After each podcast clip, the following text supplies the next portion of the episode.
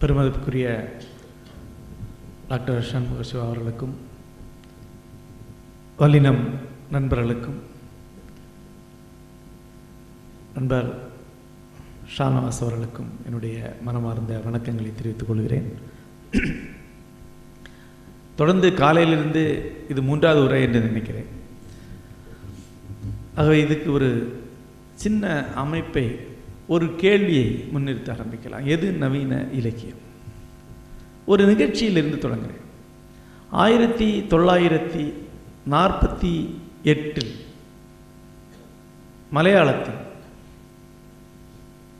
Victor யூகோவுடைய லே மிஸ்ரபிள்ஸ் என்கிற நாவல் மொழியாக்கம் செய்யப்பட்டு வந்தது. அதன் பிறகு இருபது ஆண்டுகள் கழித்து போரும் அமைதியும் நாவலை புத்தெழுத்து ராமன் மேனன் போர் மொழிபெயர்ப்பில் மலையாளத்தில் வருகிறது. மலையாளத்தின் மிகப்பெரிய விமர்சகர் குட்டி கிருஷ்ணமாரார் போரும் அமைதி நாவலை பற்றி ஒரு விமர்சனம் எழுதுகிறார்.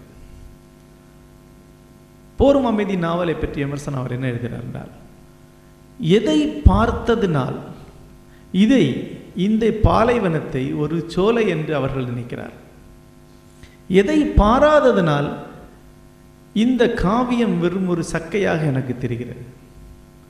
போட்டு கிழிக்கிறார். இதில் காவிய குணம் இல்லை. இதில் ஒன்றுமே சுவாரஸ்யம் இல்லை. வத வத வதன்னு நிகழ்ச்சிகளை சொல்லிட்டு போகிறார் வெறுமையாக கிடக்கு. வெத்து வெட்டாக இருக்குது இது என்ன சொல்லுதுன்னு புரியல. யாருக்கு? டால்ஸ்டாய்க்கு. உலகமே கொண்டாடக்கூடிய ஒரு புத்தகம். நவீன இலக்கியத்துடைய அடிப்படைகளை உருவாக்கிய மாபெரும் படைப்பு. ஏறத்தாழ நூற்றி ஐம்பது வருடங்களுக்கு மேலாக உலக இலக்கியத்தில் தலை சிறந்த படைப்பாக கருதப்படுவது. மனிதகுலம் உலாக்கிய படைப்புகளின் தலை சிறந்தது என்று சொல்லப்படக்கூடிய ஒரு படைப்பு. ஒரு முட்டாளுக்கு அல்ல ஒரு மகத்தான இலக்கிய விமர்சகனுக்கு வெறும் பாலைவனமாக தெரிகிறது. இந்த மர்மத்தை நீங்கள் அத்தனை பேரும் பார்த்துருப்பீங்க. உங்கள் கல்லூரியில் உங்கள் பள்ளிக்கூடத்தில் இருக்கக்கூடிய உண்மையிலேயே தமிழ் ஆய்ந்து உண்மையிலே தமிழில் ஆர்வம் கொண்ட சங்க இலக்கியங்களும் கம்பராமாயணமும் படித்த ஒருவர் புதைப்பத்தின் கதையை படிச்சுட்டு இதில் என்ன இருக்குதுன்னு இதை இலக்கியம்னு சொல்கிறீங்க கொஞ்சம் சொல்ல முடியுமா ஐயா? அப்படின்னு கேட்குறத நீங்கள் பார்க்கலாம். என்கிட்டே பல பேர் மனம் உடைஞ்சு கேட்டிருக்காங்க. நானும் தான் ஐயா புதைப்பத்தினை படித்தேன் நானும் தான் ஐயா சுந்தரராமசே படித்தேன் கடைசி வரைக்கும் படிச்சிட்டேன் ஐயா. எனக்கு என்னென்ன தெரியல. இது எது இலக்கியம்னு சொல்கிறீங்க இந்த கேள்வி நம்ம அத்தனை பேருக்கு சின்ன சின்ன நம்ம எதிர்கொள்ளக்கூடிய ஒரு கேள்வி. ஏன்னா புதைப்புத்தனை எழுதுறது டால்ஸ்டா எழுதுறது நவீன இலக்கியம். அவங்க படித்தது பழைய இலக்கியம். இது ரெண்டும் வேறு வேறு தான். இது ரெண்டும் வேறு வேறு என்ற தெளிவு உங்களுக்கு இருக்கும் என்றால் இந்த கேள்விக்கு நம்மகிட்ட அளிக்க முடியும் எங்கள் அப்பா மறைந்த பாகுலேயம் பிள்ளை அவர்கள் கதகளி கலைஞரில் ரொம்ப தீடுமான ஈடுபாடு கொண்டவர். கதகளிக்கு எப்போவுமே பத்து பதினஞ்சு பேர் தான் ஆடியன்ஸ் இருப்பாங்க. பத்து பேர் ஆடுவாங்க எட்டு பேர் பார்ப்பாங்க. அது அந்த கலை. ஆனால் ரொம்ப விடிய விடிய ஆடுவாங்க. மிக மிக மிக நுட்பமான கலை அது. பேச்சு கிடையாது. பெரும்பாலும் முத்திரைகள் வழியாகத்தான். மீன். போதாரம் மீன் முகில் அப்படின்னு ரெண்டு இருக்கும் முகில்னா இது மீன்னா இது. மீன் முகில்னு காட்டுறான்னா முகில் மேல் மீன் பறக்குதுன்னு அர்த்தம். அப்பாஹா நல்ல போயிட்ரி அப்படின்னு வேறு என்ஜாய் பண்ணுவாங்க அப்படிப்பட்ட நுட்பமான ஒரு ரசிகர் அவர். அவர் மொத்தமே ரெண்டு படம் தான் பார்த்துருக்காரு. சினிமா. ஒன்று செம்மீன் இன்னொன்று தசாவதாரம்ன்ற படம். செம்மீன் வந்து கடைசி வரைக்கும் பார்த்துட்டார். தசாவதாரம் பத்து நிமிஷம் தான் பார்த்தார். பார்த்துட்டு வெளியே வந்துட்டார். தாங்க முடியல. என்ன நாங்கள் இவங்கெல்லாம் போய் உட்காந்துருக்காங்க இது என்ன இது என்னது? இன்னும் பொம்மை பொம்மையாக காட்டுறான் திரு திருன்னு முழிக்கிறானுங்க.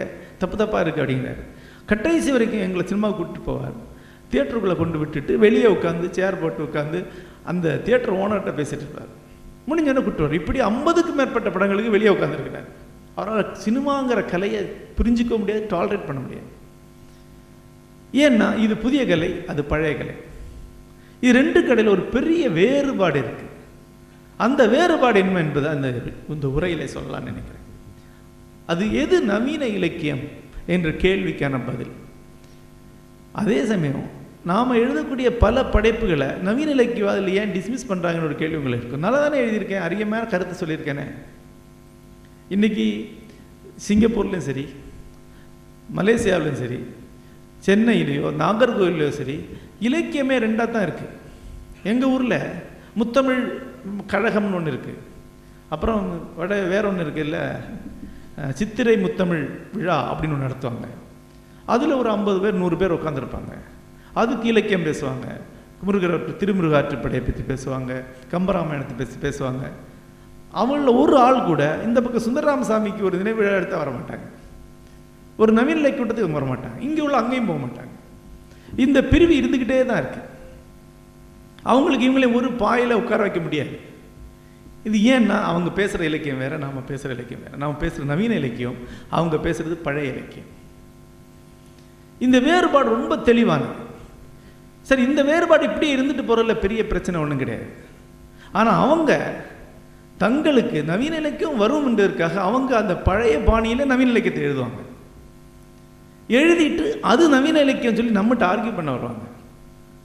பழைய இலக்கியம் பேசுகிறவங்க கொஞ்சம் பழைய ஆட்களாகவும் கல்வித்துறை சார்ந்தவங்க இருக்கிறாங்கனால அவங்க அரசாங்கத்தையோ அல்லது வேறு அமைப்புகளையோ கவர முடியும் அவங்களால. அப்படி கவரக்கூடிய இடங்கள்ல அவங்க அதையே நவீன இலக்கியாவும் நிறுவி வச்சிருவாங்க. தமிழ்நாட்டில் ஆயிரத்தி தொள்ளாயிரத்தி எண்பதுகள் முடிவு வரைக்கும் எண்பதுகளின் இறுதி வரைக்கும் தமிழ் கல்வித்துறையில் இருந்த மிகப்பெரிய சீரழிவு என்னவென்றால் மரபு இலக்கியம் நன்றாக கற்றவர்கள் அதில் ஓரளவுக்கு விஷயம் தெரிந்தவர்கள் அதனாலேயே தங்களுக்கு நவீன இலக்கியத்தையும் கையாள முடியும் என்று நம்பி தங்களுக்கு பிடித்தமான ஒரு ஒரு இலக்கியத்தை உருவாக்கிட்டாங்க. இதை நவீன இலக்கியம் கொண்டு முன்னிறுத்தினாங்க. அவங்க தான் நாப்பார் சாரதி இலக்கியவாதின்னு சொன்னார்கள். அகில இலக்கியவாதி சொன்னார்கள். மூவா அடடா என்று சொன்னார்கள். அந்த குப்பையை அவ்வளவு மலேசியாவில் கொண்டு வந்து இறக்கி விட்டாங்க. இப்போ நாங்கள் கடந்து போயிட்டோம். நீங்கள் மாட்டிட்டு இருக்கீங்க. இந்த வேறுபாடு என்ன? இந்த வேறுபாடு எப்படி ஆரம்பிக்கிறது நான் முதல்ல ஒரு இந்த கலைக்கு ஒரு பின்னணியை ஒரு வரலாற்று பின்னணி நம்ம கற்பிக்கணும் ஒரு மரபு இலக்கியம் என்பது எப்படி கற்கப்படும்? யார் கற்பார்கள்? எந்த வகையில் அது ரசிக்கப்படும் என்று பார்த்தா அந்த வேறுபாடு உங்களுக்கு தெரியும். ஒரு மரபு இலக்கியத்தை பொறுத்தவரை அது பெரும்பகுதி செவி நுகர் கனிதான். செவியால் கேட்கப்படக்கூடியது தான் அந்த மரபு இலக்கியம். நூல் நவில்தல் என்கிற வார்த்தையில் தான் நவிழல் நாவலர் அதுலேருந்து தான் வருது. படிக்கிறது கிடையாது. இப்போ நீங்கள் இப்படி படிக்கிறீங்கல்ல இந்த வழக்கமே கிடையாது. இருநூறு வருடங்களுக்கு முன்னால் வரைக்கும் படித்து தெரிந்து கொள்வது அல்ல இலக்கியம். முழுக்க முழுக்க கேட்டு தெரிந்து கொள்வது. உவே சாமிநாத ஐயர் அவருடைய வாழ்க்கை வரலாறுல அவர் எப்படி தமிழ் படித்தார்னு சொல்கிறார் என் சரித்திரம் என்கிற நூலில். பாடம் கேட்டல் என்கிற வார்த்தையை அவர் பயன்படுத்துகிறார் பாடம் கேட்டல். இந்த பாடம் கேட்டலுக்கு ஒரு ஒரு ஒரு உறுதிப்பாட்டுக்காக நூல் வைக்கப்பட்டிருக்கு. அதாவது திருமுருகாற்றுப்படையுடைய ஒரு பிரதி திரு ஒரு ஒரு அறிஞர் கையில் இருக்குது அந்த அறிஞரும் அவருடைய மாணவர்கள் அத்தனை பேருக்கும் சேர்த்து அந்த ஒரு பிரதி தான். பெரும்பாலும் நினைவில் இருந்து அவர் பாடம் நடத்துவார். இவர் நினைவில் இருந்து கேட்டு தெரிந்து கொள்வார் நினைவில் வைத்துக் கொள்வார். எப்போதாவது சந்தேகம் இருக்கும் என்றால் எப்போதாவது மாறுபாடுகள் வரும் என்றால் சுவடி எடுத்து செக் பண்ணுவாங்க. சரிதானா? இந்த அளவில் தான் நம்முடைய சுவடிகள் அந்த பங்கை வைத்திருக்கிறது தமிழ் மட்டுமல்ல சம்ஸ்கிருதத்திலும் எல்லா மொழிகளிலும் அப்படித்தான். ஏன்னா அன்றைக்கு ஏடு எடுத்து எழுதணும். ஒரு பிரதி தயாரிக்கிறதுங்கிறது சாதாரண வேலை கிடையாது. கம்பராமாயணத்தை மொத்தமாக ஏடில் எழுதி முடிப்பது என்பது ஒரு ஆண்டு ரெண்டு ஆண்டு நீண்டு நிற்கக்கூடிய ஒரு வேலை. ஒரு பிரதி தயாரிக்கிறது. அப்போ எத்தனை பிரதிகள் இருந்திருக்கும் தமிழ்நாட்டில்? எந்த காலத்திலையும் கம்பராமாயணம் நூற்றி எண்பதுல இருநூறு பிரதிகளுக்கு மேல் தமிழ்நாட்டில் புழங்கி இருக்க வாய்ப்பே கிடையாது. ஆக அன்றைக்கு இருந்த வாசிப்பு என்பது வேறு. அது முழுக்க முழுக்க காதால கேட்டு நினைவில் வைத்து வாசிப்பது. இரண்டாவதாக அது ஒரு சிறிய வட்டத்திற்குள்ள தான் வாசிக்கப்படும். ஒரு ஆசிரியர் அவருடைய மாணவர்கள் ஒரு சின்ன வட்டம். அந்த ஆசிரியர் மாணவர் வட்டத்திற்கு வெளியே அந்த நூலை யாராலையும் படிக்க முடியாது தெரியவும் தெரியாது. கம்பராமாயணத்தை படிக்கணும் என்றால் கதராயணம் தெரிந்த ஒருவர் இந்த ஊரில் இருக்கிறார். என்கிட்ட பேராசிரியர் ஜெயசாசன் சொன்னார் அவருடைய ஆசிரியர் கம்பராமாயணம் பாடம் கேட்க வேண்டும் என்று ஆசைப்படுகிறார். இளஞ்சி என்ற ஊர் அவருடைய ஊர்ல ரொம்ப தள்ளி இருக்கு. குற்றாலம் பகுதியில். அந்த ஊரில் ஒருவர் கம்பராமாயணம் பாடம் சொல்கிறார்னு தெரிந்து இவர் கிளம்பி அங்கே போய் ஆறு மாத காலம் அவர் வீட்டில் சாப்பிட்டுட்டு உட்காந்து அந்த நூலை பாடம் கேட்டுட்டு திரும்பி வர்றார். இப்படி படிக்கக்கூடிய ஒரு சின்ன வட்டத்துக்குள்ள தான் இலக்கியங்கள் பயிலப்பட்டன. இது ரெண்டாவது. மூன்றாவது இந்த நூல்கள் அனைத்துடைய கண்டன் என்பது அறம் தர்மம்ங்கிற கான்செப்ட் மட்டும்தான்.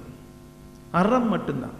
ஏதோ இல்லை அது தர்மத்தை பற்றி அறத்தை பற்றி அறத்துடைய தத்துவத்தை பற்றி பேசுது. அறமுறை என்பது நூலுடைய ஒரு ஒரு பொறுப்பாக இருந்தது. இதுதான் பழைய இலக்கியம்.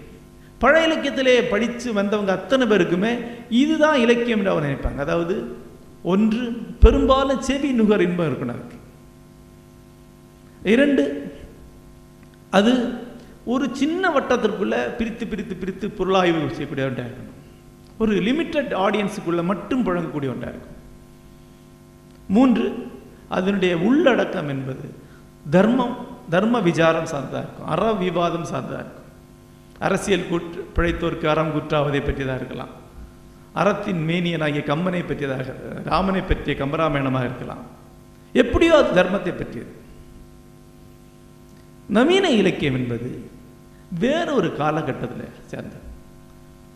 நவீன இலக்கியத்துடைய தொடக்கம் என்று நம்ம தமிழ் பாரதியை சொல்றோம். இது வேறொரு யுகம் வேறொரு காலகட்டம்.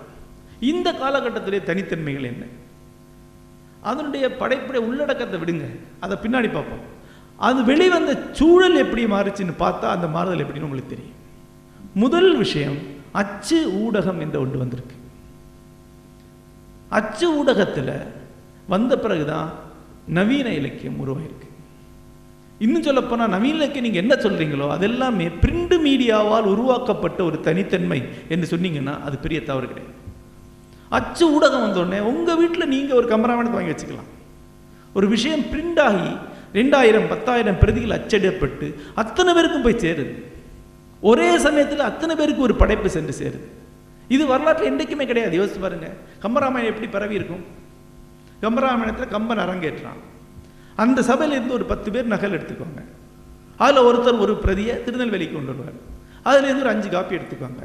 அடுத்த ஐநூறு வருஷத்தில் ஒரு ரெண்டாயிரம் பிரதிகள் எழுக்க எழுதப்பட்டிருக்கும் அடுத்த ஐநூறு வருஷத்தில் ஒரு பத்தாயிரம் பேர் அதை படிச்சிருப்பாங்க. அதான் கம்பராமாயணம் ஆனால் ஒரே நாளில் எழுதப்பட்டு வெளியான ஒரே நாளில் அஞ்சு லட்சம் பேர் பத்து லட்சம் பேர் படிக்க விட்ட காலம் இன்றைக்கு வந்திருக்கு. இந்த மாபெரும் வேறுபாடு தான் கம்பராமாயணத்திற்கும் நவீன இலக்கியத்துக்குமான வேறுபாடு. முதல் விஷயம் அச்சு. அச்சு என்பது அந்த பிரதியை அத்தனை பேர் கொண்டு சேர்க்குது. இரண்டாவதாக இரண்டாவதாக முக்கியமானது அச்சோடு இணைந்து அதுவும் வருது. அனைவருக்கும் கல்வி தரப்படுத்தப்பட்ட கல்வி என்பது. உடனே அவங்க கேட்கலாம் அப்படின்னா முன்னாடி கல்வி கிடையாதா? இருக்கு. எப்பவுமே மனித குலத்தில் கல்வி இருந்துட்டு தான் இருக்கு. இன்னும் சொல்ல போனால் நுட்பமான கல்வி அனைவருக்கும் இருந்திருக்கு. தலித்துகளுக்கு கல்வி இல்லைன்னு ஒரு பேச்சு உங்களுக்கு இருக்கலாம். ஆனால் திருக்குறள் ஏறத்தாழ அறுநூறு எழுநூறு ஆண்டு காலம் பறையர் சமுதாயத்துடைய நூலாகத்தான் இருந்திருக்கிறது. பறையர் சமுதாயத்துடைய ஏட்டிலிருந்து அது அச்சுக்கு வந்திருக்கிறது. ஏன்னா அது வள்ளுவர்களுக்குரியது. வள்ளுவர் என்பது பறையருடைய ஒரு ஒரு பூசாரி ஜாதி அது. அத்தனை ஜாதிகள் எழுத படிக்க தெரிந்திருக்கின்றன. அத்தனை ஜாதிகளுக்கு ஏதோ வகையில் ஏதோ ஒரு கல்வி இருந்திருக்கு. கல்வி கற்காதவர் அத்தனை ஜாதியில் இருக்கிறார்கள் பிராமணர்களிலும் கல்வி கற்காதவர் இருந்திருக்கிறார். ஆனால் அத்தனை பேருக்கும் ஒரே கல்வி என்பது நவீன காலகட்டத்துடைய ஒரு அடையாளம். அதுதான் ஸ்டாண்டர்ட் எஜுகேஷன் தரப்படுத்தப்பட்ட கல்வி ஒரு வியாபாரம் பண்ணக்கூடிய லெப்பை ஒரு கல்வி வச்சிருப்பார். அவருடைய வீட்டு பக்கத்தில் ஒரு ஆசாரி இருப்பார் அவர் வேற கல்வி கேட்டிருப்பார். இவங்க ரெண்டு பேரும் உட்காந்து பேச முடியாது. இவனுடைய அளவுகள் வேற அவருடைய அளவுகள் வேற. ஒரு ஆசாரி ஒரு அளவுகளை கச்சு வச்சிருப்பான். பக்கத்தில் ஒரு பொற்கள் ஒரு அளவு வச்சிருப்பார். இது மைக்ரோ அளவுகளாக இருக்கு. இந்த அளவில் வச்சுட்டு ஒன்று ஆசாரி வேலைக்கு உதவாது. ஒவ்வொரு தொழிலுக்கு உரிய தனித்தனி கல்விகள் பழைய காலத்தில் இருந்தது. ஐரோப்பா சமுதாயம் தான் முதல் முதலில் தரப்படுத்தப்பட்ட கல்வியை உருவாக்குது. பதினாறாம் நூற்றாண்டு கடைசியில் தான் ஒரு சமுதாயத்தில் அத்தனை பேருக்கும் ஒரே மாதிரியான கல்வி கொடுக்கப்பட வேண்டிய அவசியம். அப்போ தான் ஒரு ஸ்டாண்டர்டு உருவாகும். அது ஒரு அரசாங்கம் உருவாக்குவதற்கு மிக அவசியமானது உணர்வு வருது. அதன் பிறகு வந்து தேவாலயங்களிலிருந்து கல்வியை வெளியே எடுத்து அரசாங்கம் கல்வியை அளிக்க ஆரம்பிக்குது. நம்ம மரபில் எப்பவுமே அரசாங்கம் கல்வி அளித்தது கிடையாது. நமக்கு ஆங்கிலேயர் அவங்க நாட்டில் உள்ள கல்வியை கொண்டு வந்து கொடுக்குறாங்க. மலேசியாவுக்கு இந்தியாவுக்கு எல்லாம் அவங்க தான் அத்தனை பேருக்கு ஒரே கல்வியை கொடுக்குறாங்க. இப்போ வரலாற்று ரீதியை பாருங்க அத்தனை பேருக்கும் ஒரே கல்வியை கொடுக்கக்கூடிய ஒரு கல்வியில் நம்ம தலைமுறையில் எப்போ போயிருப்பாங்க? என்னுடைய அப்பாவுடைய அப்பா தான் முதல் முறையாக ஸ்கூலுக்கு போனவர். அதுக்கு முன்னால் ஆட்கள் அடிமுறை ஸ்கூலுக்கு போயிருக்காங்க. அடிதடி ஸ்கூலுக்கு போய் அங்கே ஒரு கத்து கல்வி கற்றுட்டு இருப்பாங்க. ஆனால் ஒரு பொதுவான கல்விக்கு அவர் அஞ்சாம் கிளாஸ் வரைக்கும் படிச்சிருக்கிறார். அத்தனை பேருக்கு ஒரே மாதிரியான ஒரு கல்வி அளிக்கப்படுது. எழுத படிக்க சொல்லப்படுது. எழுத்துக்கள் பண்பாட்டு கல்வி கொஞ்சம் பூகோளம் கொஞ்சம் அறிவியல் கொஞ்சம் கணக்கு இதெல்லாம் சொல்லிக் கொடுக்குறாங்க. இப்படி அத்தனை பேரும் ஒரே கல்வி அடைந்த ஒரு சமுதாயம் உருவாகி வரும்போது நவீன இலக்கியம் உருவாகும் ஒன்று பிரிண்டு. இன்னொன்று அதை அச்சடித்து அத்தனை பேர் கொடுத்தா எல்லாரும் படிக்க முடியும். அதுக்கு ஒரு ஆசிரியர் மரபு தேவையில்லை. அதுக்கு ஒரு வகுப்பில் உட்காந்து ஆலாய்ச்ச வேண்டியதில்லை. நீங்களே புக் எடுத்து நீங்களே படிக்க முடியும். இது நவீன இலக்கியத்திட்ட முக்கியமான பண்பு. நவீன இலக்கியம் நாம சொல்லக்கூடியது உருவாகி வந்த மிக முக்கியமான அடிப்படைகள் ஒன்று இது. இதனுடைய அடிப்படையாக மூன்றாவதாக ஒன்று வருது. அது அரசியல்.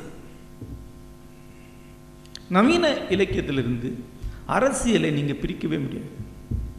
அரசியல் என்ற வார்த்தையை நான் ஒரு பெரிய அளவில் சொல்றேன். ஜனநாயகம் என்ற வார்த்தையை நான் மேம்படுத்துவேன் ஜனநாயகம் என்பது உருவாகி வந்ததுடைய துணை பொருளாகத்தான் அரசியல் இலக்கியம் உருவாகி வந்திருக்கு. நவீன இலக்கியம் உருவாகி வந்திருக்கு. இப்போ யோசிச்சு பாருங்க. நவீன இலக்கியவாதிகள் தமிழில் தெரிஞ்ச முதல் நவீன இலக்கியவாதி என்ன பேசியிருக்கான்? பெண் விடுதலை பற்றி பேசியிருக்கான். சமூக சீர்திருத்தத்தை பற்றி பேசியிருக்கான்.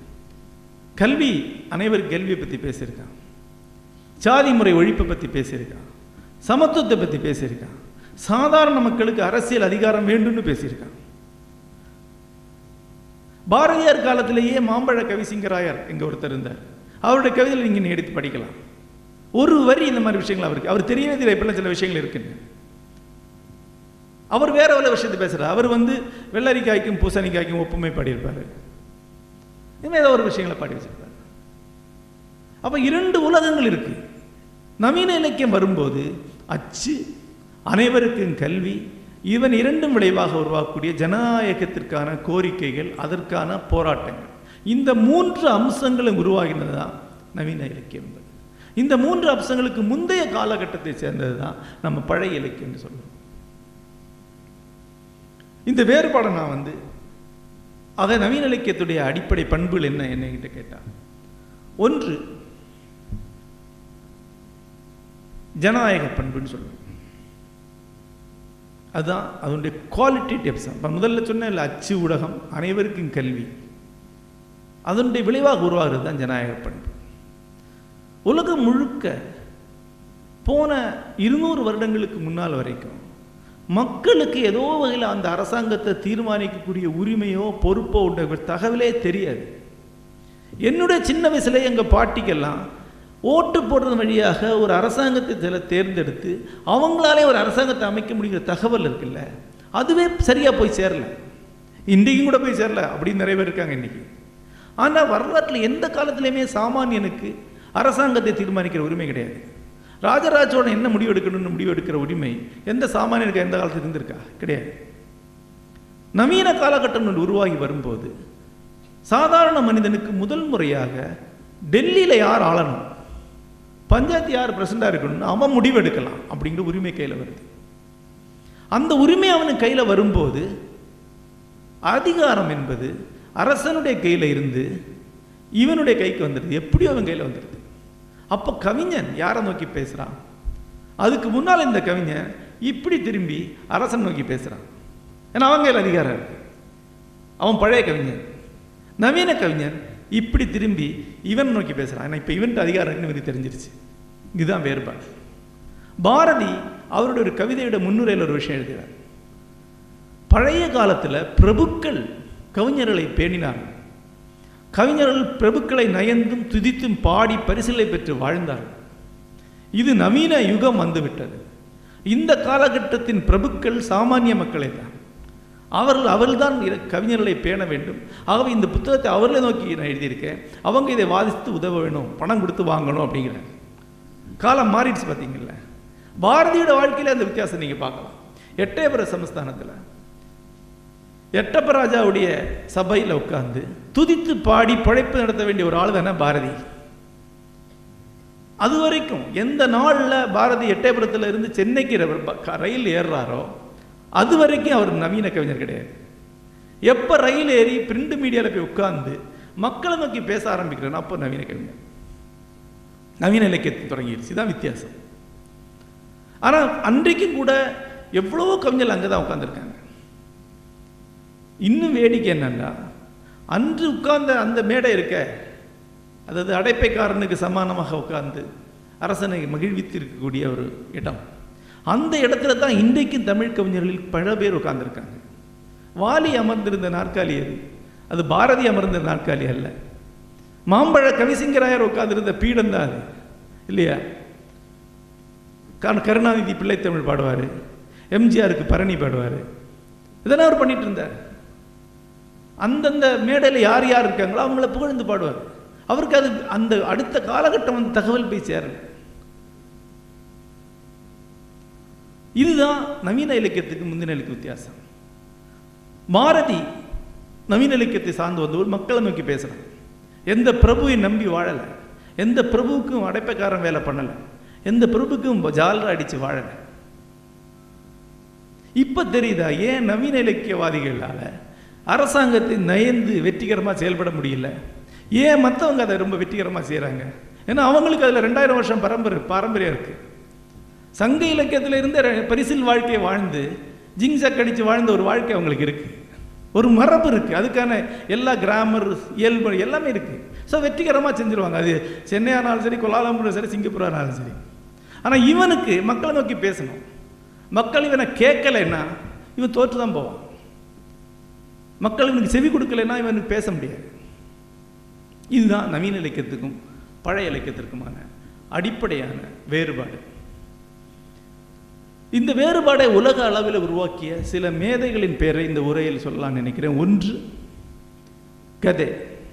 ஜெர்மானிய கவிஞரும் ஜெர்மானிய தத்துவ நிபுணரும் ஜெர்மானிய அறிவியலாளருமாகிய கதை. கெய்சருடைய அமைச்சராக இருந்தார். உலக இலக்கியத்துடைய நம் கடைசி எப்பிக் ரைட்டர் காவியகர்த்தன் அவரை சொல்வார். உலக பேரிலக்கிய மரபுடைய கடைசி மாபெரும் காவியத்தை எழுதினவர் அப்படின்னு சொல்லுவார் கதை. ஆனால் நவீன இலக்கியத்துடைய முதல் ஆளும் அவர்தான். இது எப்போ அப்படித்தான் நடக்கும்? பாரதி எப்படி கடைசி மரபு கவிஞனோ அதே மாதிரி முதல் புது கவிஞனும் கூட தான். அதே மாதிரி தான் அவருடைய சாரோ ஆஃப் யங் வர்தர் அப்படிங்கிற ஒரு நாவல். உரைநடையில் எழுதப்பட்ட ஒரு புனைகதை. அது இன்றைக்கும் படித்தாலும் முக புதிசாக இருக்கக்கூடிய ஒரு நாவல். இப்போ எழுதப்பட்ட நாவல் மாதிரி இருக்குது. கிட்டத்தட்ட இருநூறு வருடங்களை இருநூற்றி ஐம்பது வருடங்கள் தாண்டி விட்டு அது ஒரு வகையில் ஒரு ஒரு பெரிய வெற்றி கொடுக்குது அவருக்கு. அதுக்கு முன்னாடி அவர் காவியம் காவியம் எழுதியிருக்கிறார். கைசர் வில்லியமுடைய சபையில் அந்த காவியம் வந்து அரங்கேறுகிறது. ஐரோப்பிய அறிஞர்கள் பேரறிஞர்கள் மத்தியில் அதுக்கு பெரிய இடம் இருக்கு. ஃபவுஸ்ட்ங்கிற காவியம். ஆனால் சாரா ஆஃப் யங் விருதர்னு ஒரு காவிய ஒரு புனைகதை அவர் எழுதுகிறார் ஒரு காதல் கதை. அது. ஒரு காதலின் துயரம் என்ற பேரில் தமிழில் அது மொழிபெயர்க்கப்பட்டிருக்கு. காதலின் துயரம் என்கிற பேரில். இந்த நூல் அறிஞர்களால் பாராட்டப்படவில்லை. அறிஞர்களால் நயம் பாராட்டி விதந்தோதப்படலை. ஆனால் தொழிலாளர்கள் யாருக்கெல்லாம் மூணு ஃப்ராங்கு தேத்த முடியுமோ அவன் அத்தனை பேர் காசை கொடுத்து அதை வாங்கி படித்தாங்க ஒரே நாளில் ஜெர்மன் முழுக்க அறியப்படக்கூடிய ஆளாக அவர் மாறுறார். அங்கே பிறக்குது நவீன இலக்கியம். அது அந்த பக்கம் இது இந்த பக்கம். இதனுடைய இது காலத்தை தாண்டி இது நிற்குது இன்னைக்கு. ஏறத்தாழ இதே காலகட்டத்தில் உலகத்தில் ஐரோப்பாவுடைய முக்கியமான மொழிகளில் எல்லாம் இந்த மாதிரியான எழுத்தாளர் உருவாகி வராங்க. புஷ்கின் ரஷ்ய மொழியில். மிகப்பெரிய பழைய கவிஞர். ஆனால் உரைநடையில் கேப்டன் மகள் என்கிற புத்தகத்தை இருக்கிற தமிழில் வந்திருக்கு. நீங்கள் படித்து பார்க்கலாம். அது ஒரு காதல் கதை தான் அது மாதிரி வால்டர் ஸ்காட். அவர் மரபு கவிதைகள் எழுதிட்டு இருந்த ஒரு கவிஞர் வரலாற்று கதைகள் எழுதுறார் ஆங்கில இலக்கியத்தில் ஒரு பாப்புலர் கல்ப்டை கிரியேட் பண்ணுறார் இவர்கள் வழியாக நவீன இலக்கியம் உருவாகி வருது. அதிலிருந்து அடுத்த கட்ட எழுத்தாளர்கள் உருவாகி வராங்க. மாஸ்டர்ஸ் உலகம் முழுக்க உருவாகி வந்தனர் ரெண்டாவது தலைமுறையிலேயே நவீன இலக்கியம் அதனுடைய உச்சத்தை அடைந்து விட்டு புஷ்கினுடைய அடுத்த தலைமுறையை சேர்ந்த எழுத்தாளர் தான் நிகாலை கோகால். அவருடைய அடுத்த தலைமுறையை சேர்ந்த எழுத்தாளர் தான் டார்ஸ்டாய் நவீன இலக்கியத்துடைய சிகரம் அடையப்பட்டு விட்டது. இப்படி உலகத்தில் எல்லா மொழிகளும் ஏறத்தாழ ஒரே காலத்தில் அரசனையும் பிரபுக்களையும் நோக்கி பேசக்கூடிய இலக்கியம் திரும்பி மக்களை நோக்கி பேச ஆரம்பிக்குது. இதுதான் நவீன இலக்கியத்துடைய முதல் பண்பு நலன் இதுக்கு ஏன் பேசுதுன்னா மக்களை நோக்கி அதிகாரம் வந்து கொண்டிருக்கு அதுக்கு தெரியுது. ஒரு கருத்தை மக்கள்கிட்ட பரப்புனாங்கன்னா அது அரசாங்கத்தை மாற்றிவிடும். ஒரு மக்களை ஒரு குறிப்பிட்ட வகையில் பயிற்சி அளித்தார்னா அதை வச்சு அந்த அரசாங்கத்தில் சமுதாய அமைப்பை மாற்றிவிட முடியும். ஆகவே மக்களை நோக்கி பேசினாங்க பாரதி அதைத்தான் செய்தார். மாம்பழ கவி சிங்கராயர் மக்களை நோக்கி பேசல. இதுதான் வித்தியாசம். இப்போ நீங்கள் ஒரு கவிஞனை பார்த்த உடனே இன்றைக்கு கவிதை எழுதிட்டு வரக்கூடிய ஒரு ஆள் ஒரு தொகுப்பு போட்டிருக்கான்னு வச்சுங்க பார்த்த நீங்கள் என்ன நினைக்கிறீங்க இவன் மாம்பழ கவி சிங்கராயனா பாரதியா? இங்கிற நீங்கள் வேல்யூ பண்ணால் போதும். இரண்டாவதாக நவீன இலக்கியத்துடைய அடிப்படை பண்புகளில் இன்னொன்று. நான் ஏற்கனவே சொன்னேன் அனைவருக்குமான கல்வி உருவாகுது. அனைத்து படைப்புகளையும் ஒரு பொது வெளியில் வைத்து படிக்கக்கூடிய ஒரு தன்மை வருது. அப்போ இடையல்பு அதுக்கு அடுத்த கட்டம் வர்றது என்ன? பல துறைகளும் இலக்கியத்திலே செல்வாக்கு செலுத்துறது. அதுக்கு முந்தைய காலத்தில் அது கிடையாது. இலக்கியம் என்பது பெரும்பாலும் தன்னளவிலே தானே தனித்து இயங்கக்கூடிய ஒரு துறையாக தான் இருந்தது. கொஞ்சம் மருத்துவம் சம்பந்தமான தகவல் உள்ள வரலாம் மதத்தோடு இணைந்து இருக்கிறதுனால மதம் சம்பந்தமான தகவல் உள்ளவர். ஏன்னா மதமும் அறத்தை பற்றி தான் பேசுது. இலக்கியம் அறத்தை பற்றி பேசுகிறதுனால மத இலக்கியம்னு ஒன்று உருவாகும். மதம் வந்து இலக்கியத்தில் ஆழ்ந்து செல்வாக்கு செலுத்தும். ஆனால் வேறு துறைகள் எதுவுமே இலக்கியத்தில் பெருசாக இருக்காது. கம்பராமாயணத்தை எடுத்து வைத்து சோழர் கால சிற்பக்கலையை பற்றி நீங்கள் ஒன்றையுமே தெரிந்து கொள்ள முடியாது. சோழர் காலம்தான் தமிழ்நாட்டுடைய சிற்பக்கலையுடைய உச்சங்கள் சாதிக்கப்பட்ட ஒரு காலம். இல்லையா? கம்பராமாயணத்தில் எங்கே இருக்குது சிற்பங்களை பற்றி எதுவுமே கிடையாது. ஆனால் இன்றைக்கு ஃப்ராய்டிசம் வந்த உடனே இலக்கியத்தில் அதனுடைய தடயம் இருக்கு இல்லையா? இன்னைக்கு நவீன உளவியல் அடுத்த கட்டத்துக்கு போய் நியூரோலஜி நரம்பியலை சார்ந்த புதிய கண்டுபிடிப்புகள் வரும்போது உடனடியாக இலக்கியத்தில் அதனுடைய பாதிப்பு இருக்கு. இந்திய இன்றைக்கு உலகத்திற்குடைய அறிவியல் தொழில்நுட்பம் சமூகவியல் எந்த துறையில் எந்த பொது சிந்தனை வந்தாலும் அது இலக்கியத்தில் நேரடியாக நுழையுது. நவீன இலக்கியத்துடைய இரண்டாவது முக்கியமான அடையாளம் பிற துறைகளுடனான ஆக்கப்பூர்வமான உரையாடல். ஒரு நவீன இலக்கியவாதியாக இருக்கிறதுக்கும் நவீன இலக்கியம் அல்லாமல் இருக்கிறதுக்கும் வேறுபாடு என்ன? அது இதுதான். நவீன இலக்கியவாதி உலக சிந்தனைகளை தெரிந்தவனாகவும் அவங்க கூட உரையாட வச்சு கூட இருப்பான். நவீன மொழியில் எழுதிட்டு இருந்தாலும் கூட பரவான இலக்கியவாதிக்கு அவனுடைய எதுகை மோனை அப்பால் அவனுக்கு எதுவுமே தெரியாது. முப்பது வருஷமாக கவிதை நாவல் எழுதிட்டு இருப்பான் கவிதை எழுதிட்டு இருப்பான். கேட்டு பார்த்தா ஃப்ராய்டுங்கிற வார்த்தை கேள்விப்பட்டிருக்க மாட்டான். சார்த்துங்கிற வார்த்தை கேள்விப்பட்டிருக்க மாட்டான்.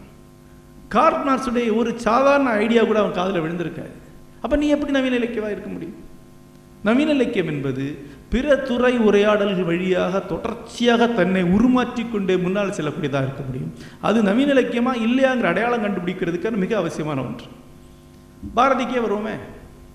அவன் காலகட்டத்தில் வாழ்ந்த வேற எந்த அறிஞரை விட அதிகமாக அறிவியலை கற்று வச்சிருந்தாங்க இன்றைக்கு அவனுடைய கற்றலை எடுத்து பாருங்கள் ரஷ்யாவில் அரசியல் புரட்சி நடந்து மிகச் சில காலங்களுக்குள்ளேயே ரசில் அங்கே என்ன நடந்தது எழுதுகிறான் ரஷ்யாவில் போல்ஷிவிக்கில் வெற்றி பெற்று விடுவார்கள் என்று தோன்றுகிறதுன்னு ஒரு கட்டுரை இருக்கான் ரஷ்ய புரட்சிக்கு முன்னாடியே அவ்வளவு காண்டம்பரி அவ்வளவு சமாளமாக ரஷ்ய இலக்கிய ரஷ்ய அரசியலை கவனிச்சுட்டு இருந்திருக்கான். அறிவியலை பற்றி தெரிஞ்சு வச்சிருக்கான். அன்றைக்கு உருவாகி வந்த ரசாயனத்தை பற்றி கட்டுரை எழுதியிருக்கான். ஒரு நவீன கல்வி முறைக்கு குழந்தைகளுக்கு என்னென்ன கொடுக்கணும்னு சொல்லி கல்வி முறை பற்றி கட்டுரை இருக்கு. அந்த கட்டுரையில் வந்து கணிதம் உட்பட அனைத்து விஷயங்களை பற்றி எழுதியிருக்கேன். ஒரு கவிஞனாக இருந்து கொண்டு சமகால அறிவுத்துறையில் அனைத்துடனும் ஒரு ஆக்கப்பூர்வமான உரையாடல் இருந்திருந்தது. அதனால தான் அவர் நவீன இலக்கியவர். மாம்பழ சி கவிசிங்கராயிட்ட போல்ஷவிக்கு நான் என்னன்னு கேட்டால் அவர் கெட்டவாத சொல்லடா அப்படின்னு வருத்தப்பட்டிருப்பார். இதுதான் வித்தியாசம். இன்றைக்கு மலேசியாவில் இருக்கக்கூடிய ஒரு கவிஞனை எடுத்துக்கிட்டு ஒரு நவீன கவிஞனை எடுத்துக்கிட்டு என்ன வேறுபாடுன்னு பாடுறாரு நவீன கவிஞனாக இருக்கிறவனுக்கு நவீன சிந்தனைகளை பற்றின ஒரு வேகான அடையாளமாவது இருக்கும் அவன்கிட்ட. எப்படியும் அவனை கொஞ்சம் வந்து சேர்ந்துருக்கும்? அந்த மரபு கவிஞனுக்கான அவன் வந்து ரொம்ப சம்போ சந்தோஷமாக ஒரு கூட்டுக்குள்ளே உட்காந்துருப்பான் மு. வரதராசனா எழுதின கவிதைக்கு இவன் எழுதின கவிதைக்கு எந்த வேறுபாடும் இருக்காது காலத்தில். இது முக்கியமான ஒரு அடையாளம். மூன்றாவதான அடையாளம் சர்வதேசத்தன்மை என்பது. நவீன இலக்கியம் உருவாகி வரக்கூடிய காலத்தில் தான் நவீன உலகமும் உருவாகி வந்திருக்கு இது ஒரு முக்கியமான பண்பு. இந்த விஷயத்தில் நம்ம வந்து வரலாறை கொஞ்சம் திரும்பி பார்க்கலாம் நமக்கு தெரியாது. நம்ம இப்படி தான் உலகம் எப்போவுமே இருந்திருக்குன்னு நினச்சிட்டு இருக்கோம். நாம் பார்க்கக்கூடிய இந்த உலகம் காலனி ஆதிக்க காலகட்டத்தில் பதினேழாம் நூற்றாண்டின் தொடக்கத்தில் தான் இப்படி உருவாகி வந்திருக்கு. அதுக்கு முன்னாடி மலேசியாவுக்கும் வெளி உலகத்துக்கு என்ன தொடர்பு இருந்திருக்க முடியும்? இந்தியாவுக்கும் இந்தியாவுக்கு வெளியில் நாடு என்ன தொடர்பு இருந்திருக்க முடியும்? வெளி உலகம் இருக்கிறது நமக்கு தெரியாது. நம்முடைய கலாச்சாரத்துக்குள்ள நம்முடைய வாழ்க்கை முறைக்குள்ள நம்ம வட்டாரத்துக்குள்ள நம்ம முழுமையாக சிறைப்பட்டிருக்கோம். நம்முடைய தொடுவானம் என்பது ரொம்ப குட்டி. காலனி ஆதிக்க ஆரம்பிக்குது ஐரோப்பா? கப்பல் வழியா உலகம் முழுக்க அவன் தான் போற நாம போகல. அவன் வந்து நம்மளை கலைக்கிறான். அவன் நம்மளை இணைக்கிறான். இன்னைக்கு நீங்க சாப்பிட்டுருக்கக்கூடிய உணவுப் பகுதியில் நேரு பாதி அந்த பாலத்தை உருவாகி வந்தது. கொய்யாக்காய் பப்பளிக்காய். தக்காளி. நீங்கள் என்ன சாப்பிட்றீங்களோ உருளைக்கிழங்கு எல்லாமே போர்ச்சுகல்காரன் கொண்டு வந்தால் தான் இருக்கும். ஏன்? நீங்கள் பண்ணை எண்ணெய். எல்லாமே வந்து வெளியிருந்து வந்தது. நம்முடைய ஒட்டுமொத்த வாழ்க்கையுமே அந்த காலகட்டம் மாற்றி உலகத்தை ஒரு ஒரு ஒரு பகுதியாக மாற்றிருச்சு இதனுடைய இன்னொரு விளைவு அவன் என்ன பண்ணான்னா உலகம் போன மொழிகள் எல்லாம் இருந்தக்கூடிய பெஸ்ட் ஒர்க்கை டிரான்ஸ்லேட் பண்ணி அவன் நாட்டுக்கு கொண்டு போனான். பகவத்கீதையை டிரான்ஸ்லேட் பண்ணி கொண்டு போகிறாங்க ஜெர்மன் மொழிக்கு ஆங்கிலத்துக்கு கொண்டு போகிறாங்க சென் புத்திசம் க- கதைகள் வந்து ஜப்பான்லேருந்து வருது. எல்லாம் ஒரு மொழியில் வந்து சேரும்போது வரலாற்றில் முதல் முறையாக மனித குலத்துடைய மொத்த சரித்திரத்திலே முதல் முறையாக அத்தனை பண்பாடுகளுடைய இலக்கியமும் ஒரு மொழியில் கிடைக்கக்கூடிய ஒரு வாய்ப்பு வருது. அதுதான் கதையை வந்து அதை வேர்ல்டு லிட்ரேச்சர் உலக இலக்கியம்ங்கிற வார்த்தையை அப்போ தான் பயன்படுத்துகிறேன் உலக இலக்கியம்ங்கிற வார்த்தை. அதுக்கு முன்னாடி அப்படி கான்செப்டே கிடையாது. நம்முடைய இலக்கியம் நம்முடைய இலக்கியம் தான் இன்னொருத்த அதை படிக்க மாட்டான். அவனுக்கு புரியவும் புரியாது. அப்போ குளோபல் லிட்ரேச்சர்னு ஒன்று உருவாகுது. அதன் பிறகு தான் நவீன லிட்ரேச்சர் உருவாகுது. ஆகவே நவீன இலக்கியம் மலேசியாவில் எழுதப்பட்டாலும் சரி கொலாலம்பூரில் எழுதப்பட்டாலும் சரி எங்கே எழுதினாலும் உலக இலக்கியங்கிற ஒரு பெரிய பிளைனுடைய ஒரு பகுதியாக தான் இருக்க முடியும். இப்போ நான் வந்து இன்னைக்கு காலையிலேருந்து இங்கே இலக்கியம் உனக்கு பேசும்போது நிகாஸ் கசன் சாகிஸ் பேரை சொல்கிறேன் அவர் கிரேக்க எழுத்தாளர். மாப்பசான் பேரை சொல்கிறேன் அவர் ஃப்ரெஞ்சு ரைட்டர் வால்டர் ஸ்காட் பேரை சொல்ல ஒரு இங்கிலீஷ் ரைட்டர் ஹிந்தி ரைட்டர் பேரை சொல்கிறேன் பெங்காலி ரைட்டர் பேரை சொல்கிறேன் இவங்க எல்லாம் எங்கே இருக்காங்க? இந்த கூட்டத்தில் ஒருத்தர் எழுந்திருச்சு நான் எதுக்கு இதெல்லாம் படிக்கணும்னா மலேசிய இலக்கியத்தை படித்தா போதான்னு கேட்கலாம் இல்லையா? கேட்க மாட்டேன் ஏன்னா இதெல்லாம் ஒரு இலக்கியம். ஒரே பிளைனில் தான் இருக்குது மலேசியாவில் நீங்கள் இந்த எழுக்கக்கூடிய எழுத்து நவீன் எழுதக்கூடிய கவிதை ஃப்ரான்ஸில் இன்றைக்கு இருக்கக்கூடிய இளைஞனுடைய கவிதையோட தான் ஒப்பிடப்படும் மானசீகமாக நீ ஒரு பற்றலை மாமியின் ஒரு கவிதை படித்து முடிச்ச உடனே ஒரு வாசம் சொல்லுவேன் இதே மாதிரி ஒரு கவிதை வந்து நிகராகாவில் ஒரு போயிட்டு எழுதியிருக்கான் அப்படிங்க இது சாதாரணமாக இன்னைக்கு வருது பார்த்தீங்களா நாங்கள் ஒர்க் ஷாப் வைக்கும்போது சர்வசாதாரண உலகத்தில் அனைத்து இலக்கியங்களும் ஒப்பிடப்படும். வேணும்னே பண்ணுறதில்லை இயல்பாக தான் பண்ணுது. ஆக இன்றைக்கு இலக்கியம் என்பது ஒன்று ஒரு படலம் ஒரு சர்வதேசமாக அறிவுத்தளம். அதனுடைய ஒரு பகுதியாக தான் நீங்கள் இங்கே எழுதுறீங்க. நீங்கள் வந்து ஏதோ ஒரு சின்ன கிராமத்தில் இருந்து கொண்டு தமிழ் மொழியில். முந்நூறு பிரதிகள் அச்சடிக்கிற ஒரு பத்திரில் எழுதினா கூட நீங்கள் உலக இலக்கியத்தில் ஒரு பகுதியாக தான் எழுதுறீங்க. இந்த தன்னுணர்வு உங்களுக்கு இருக்கும் என்றால் நான் எழுதுறது உலக இலக்கியத்தில் ஒரு பகுதி என்ற எண்ணம் உனக்கு உங்களுக்கு இருக்கும் என்றால் நீங்கள் அதுக்கு நோக்கி எழுதிக்கிட்டு இருக்கீங்கன்னா நீங்கள் ஒரு நவீன எழுத்தாளர். அந்த பிரச்சனை உங்களுக்கு இல்லைன்னா நீங்கள் பழைய எழுத்தாளர். நீங்கள் இன்னும் நவீன இலக்கியத்துக்குள்ளே வரல. இந்த மூன்று வரையறைகளையும் எது நவீன இலக்கியங்கிற கேள்விக்கு நான் பதில் அளிக்க விரும்புகிறேன். ஒன்று ஜனநாயகத்தன்மை. ரெண்டு பலதுறை அறிவு விவாதத்தன்மை பலதுறை தொடர்பு. மூன்று சர்வதேசத்தன்மை. இந்த மூன்று தன்மையால் தான் நவீன நிலைக்கு உருவாகி வருது. இனிமே ஒரு மயக்க நிலை ஒன்று இருக்கு. அது என்னன்னு பார்க்குறேன். இது எப்படின்னா நான் வந்து முன்னாடி சென்னையில் இருக்கும்போது எங்கள் வீட்டு பக்கத்தில் ஒரு பிராமண குடும்பம் இருந்தது. அந்த பிராமண குடும்பத்தில் வெளியே ஒரு குழந்தை வந்து விளையாடிட்டு இருக்கோம். குழந்தைய பார்த்தாலே எனக்கு ஒவ்வொரு முறை ஒரு சின்ன துணுக்குறல் வரும். என்னென்னா குழந்தை செக்க செவேல் நிறம். ஆனால் அப்படியே ஆப்பிரிக்கா தோற்றம். அங்கே ஊரில் ஒரு பொண்ணு வந்து நைஜீரியா சேர்ந்த ஒரு தன்னை லவ் பண்ணி கல்யாணம் பண்ணிட்டு அவன் விட்டுட்டு போயிட்டான். அந்த அவனுக்கு பிறந்த குழந்தை அது. தலைமுடி இங்கேருந்து ஆரம்பிக்கும் பெரிய பல் அப்படியே ஆப்பிரிக்கா ஆனால் வெள்ளை வெள்ளைன்னு இருக்கும். இது என்னடா அது இப்படி இருக்கே அப்படின்னு ஒரு ஸ்ட்ரேஞ்சான ஒரு ஃபீலிங் இருந்துட்டே. இதே மாதிரியான ஒரு வஸ்து நம்ம நவீன இலக்கிய சூழலில் புழங்கிட்டு இருக்கு. அது என்னதுன்றா மரபு இலக்கியத்துடைய மனநிலைகள் கொண்டவர்கள் மரபு இலக்கியம் மட்டுமே அறிந்தவர்கள் அல்லது அது அந்த லெவலில் வாழக்கூடியவங்க சும்மா தோராயமாக தெரிஞ்சுக்கிட்டு நவீன இலக்கியத்தை எழுதி பார்க்குறது. அது அவன் என்ன எழுதணும்னா தைமகளே வருக தமிழ் கொண்டு தருக இந்த ரேஞ்சில் அவன் எழுத வேண்டிய ஒரு ஆள். ஓஹோ இது இனிமே ஒப்பேறாத போல இருக்கே அப்போ நவீன இலக்கியம் எழுதிடலாம் அப்படின்னு சொல்லிட்டு இதை மாதிரி கொஞ்சம் எழுதி வைப்பான் புரியுதில்ல? நவீன இலக்கியம் எழுதுவாங்க. புதுக்கவிதை என்ற பேரில் தொகுப்புகள் போடுவாங்க. அது புதுக்கவிதையே கிடையாது. யாப்பு தெரியாதனால எழுதி வைக்கிறதுக்கு பேர் புதுக்கவிதை கிடையாது. அதுக்கு யாப்பில் எழுதி தொலையலாம். புதுக்கவிதை வந்து இந்த நவீன இலக்கியத்துடைய பண்புதலங்கள் இருக்கணும். மரபான மனம் மரபான இலக்கிய உலகத்தில் வாழக்கூடியவங்க. ஜனநாயக பண்பு நோக்கி இல்லாதவங்க பலதுறை அறிவார்ந்த ஊடாட்டம் இல்லாதவர்கள் சர்வதேச இலக்கியத்தில் ஒரு பகுதியாக தன்னை நிலைநிறுத்திக் கொள்ளும் பயிற்சியோ மனநிலையோ அற்றவர்கள். நவீன இலக்கியம் எழுதுறோம் பேர்வழி என்று சொல்லிக்கொண்டு உரைநடல் ஏதாவது எழுதி வச்சா அது நவீன இலக்கியம் கிடையாது. அதை பார்த்தா நவீன இலக்கியம் மாதிரி தோணும். படித்து பார்த்தா இது பழசே தோணும். இந்த வகையான ரை எழுத்து என்றால் அதுதான் தமிழில் அதிகமாக கிடைக்கக்கூடியது. இதுதான் தமிழில் அதிகமாக புழங்கக்கூடியதும் அதிகமாக செல்லுபடியாகக்கூடியது தான் ஏன்னா ஒரு நவீன இலக்கியத்தை கொண்டு போய் மக்கள்கிட்ட வச்சா அவனுக்கு ஒரு பயிற்சி இருக்கணும் இல்லையா? இப்போ நவீன இலக்கியத்துக்கு என்னென்ன தேவை இருக்குன்னு சொன்னேன். இப்போ அவனுக்கு என்ன இருக்கணும்? அவனும் ஒரு ஜனநாயக பண்புள்ளவனாக இருக்கணும். வாசகன். அவனுக்கும் பல்வேறு துறைகள் சார்ந்த ஒரு பயிற்சி இருக்கணும். ஃப்ராய்டுன்னோ இவங்குன்னோ சொன்னால் அவனுக்கு கொஞ்சம் புரியணும்.